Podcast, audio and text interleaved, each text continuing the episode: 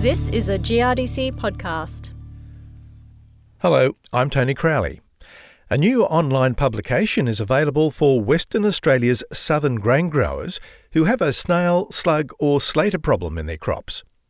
Crop damage caused by gastropods and slaters has increased over the past decade, and the Albany and Esperance Port Zone GRDC Regional Cropping Solutions Network has identified the issue as an R&D priority.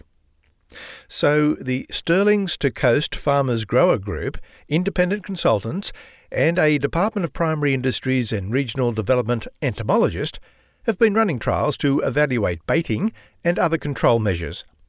Svetlana Micic is DPIRD's Albany based entomologist and has been running snail baiting trials with local farmers and researching snail reproduction. Deb Bishop caught up with Svetlana, who told her these European snails have been in the region since white settlement. They've been here for many, many, many years, introduced with the first Europeans. What's changed is farming practice. So, once upon a time, we used to do full tillage and burning, which meant numbers were quite low across the landscape. But with minimum tillage and stubble retention, it's meant that there's a lot more soil moisture being retained over summer. There's a lot more stubble on the soil surface, which means that snails are better able to survive our hot, dry summers and have actually been increasing in number. What we've also had is changes and better practices for growing crops, which has also led to increasing snail numbers. So we have been liming, getting much better yields, but lime that's placed on the soil surface means snails have a ready lime source to make stronger shells, and the stronger a snail's shell is, the more likely it is to, to survive a hot, dry summer, trampling by livestock, and also the more likely it is to lay lots more eggs. So there are three types of snails, is that correct, that we're talking about? Yes, and those practices have increased all three snail numbers. The round snails, which are the white Italian and the vineyard snail, aren't found uh, throughout the landscape as much as the small pointed snail. The round snails tend to be found on soil types that are a, a little bit more alkaline or closer to the coast. The small pointed snail is found across all soil types from Esperance to north of Perth. So here in WA, we're just outside of Frankland, uh, down near the south coast. It is the in the in the higher rainfall zone of WA. Um, what are growers doing to combat the problem? Uh, because it is becoming an increasing one, isn't it? They are finding that it's becoming more of a problem. So growers are actively controlling snails by implementing management techniques that fit in with their farming system. So, for instance, some growers are windrow burning, so straight after harvest, putting their canola into windrows and leaving it, and then burning just the windrow before sowing the next year's crop. And they found that that will decrease snail numbers rather than doing wide scale burning, which can impact on or cause soil erosion. Um, some farmers don't want to do that, so others are making sure that they bait before seeding, keeping their weeds right down so snails do not have an alternative food source. And when they bait, that the snails will come across the baits because the baits are evenly distributed across the paddock. So, is baiting considered an essential tool then for control? Baiting is your only option to kill snails, especially after the crop emerges. It is one tool for snail management, and most growers are very well aware that a single baiting is not enough to control snails effectively because not every single snail in a paddock will feed on a bait. And if you do have stubble, they'll also feed on the stubble. So you do need to do a follow up bait. And you also need to look at what your um, budget is whether you're using rainfast baits or non rainfast baits, and also that you're putting on baits at the right rate so that you have lots of bait points per square metre, at least 30 will give you really good control. What are the signs in, in the paddock that you've got a problem? First sign that you've got a problem with snails is that you find them in the grain.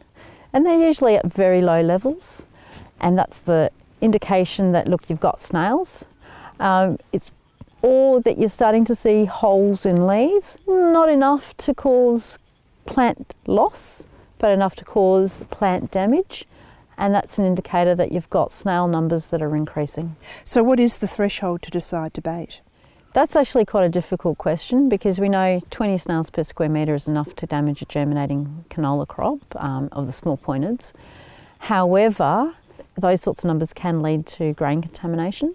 So, really, if you have snails in the paddock, you need to bait the patches where you have snails and get their numbers right down so that they're not being found in the grain and they're not causing crop damage.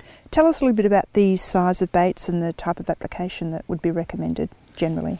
There are lots of baits on the market. Uh, the research done by the Stirlings to Coast Group basically found that all baits work, and the more bait points you have per square metre, the more likely it is that snails will come across it. And they also found that it, even rainfast and non-rainfast baits have the same efficacy, like they kill the same. The issue is that the rainfast do last longer in the paddock, and that's something you need to decide on. Is it something that they'll be looking at multiple applications or will a single treatment pretty much knock them off? If the snails are actively moving, actively feeding, you can get away with a single bait. However, what we find is that with the small pointed snails, because they're actually under the soil surface, you need to bait to protect germinating crops. That may not coincide when snails are actually coming up and actively moving. So what we find is that you can actually have more than one wave of snails come through and you, so you may need to apply another bait to protect crops. Can there be a build-up in, um, in specific crops, uh, you know, canola, field peas, beans, for example? What we tend to find is there's a build-up if control measures haven't been put in place before egg lay occurs. So what we find is that the more stubble there is on the soil surface, the more places there are for snails to harbour over a hot, dry summer. And if in the following year you're growing a crop and you bait, the stubble can actually protect the snails from coming across the bait.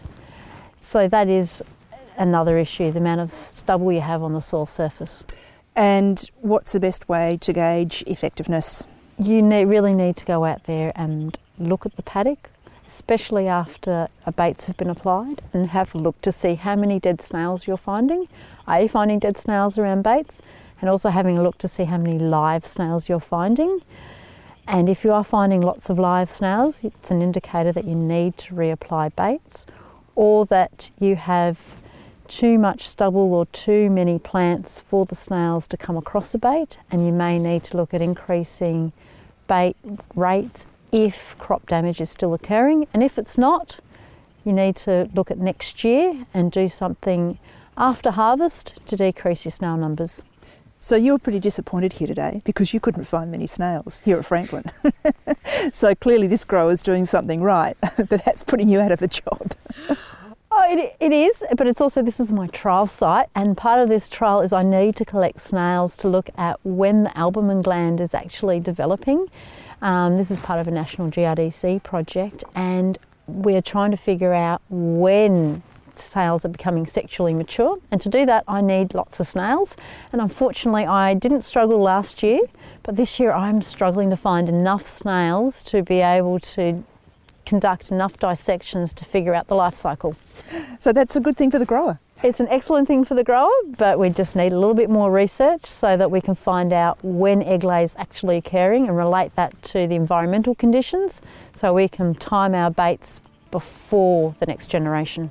So, advice to growers generally who might be facing this challenge? You need to budget to bait you need to look at maybe doing more than just baiting on paddocks, especially if you're growing uh, crops that may be susceptible to damage like canola, or if you're growing cereals, which there is, can be, uh, where snails can be a contamination issue. Svetlana, thank you so much for talking to us today. You're welcome. Svetlana Micic from DPIRD's Albany office, talking snails and baiting with Deb Bishop. The new online publication, Mitigating Snails, Slugs and Slaters in Southern Western Australia, can be found on GRDC's website.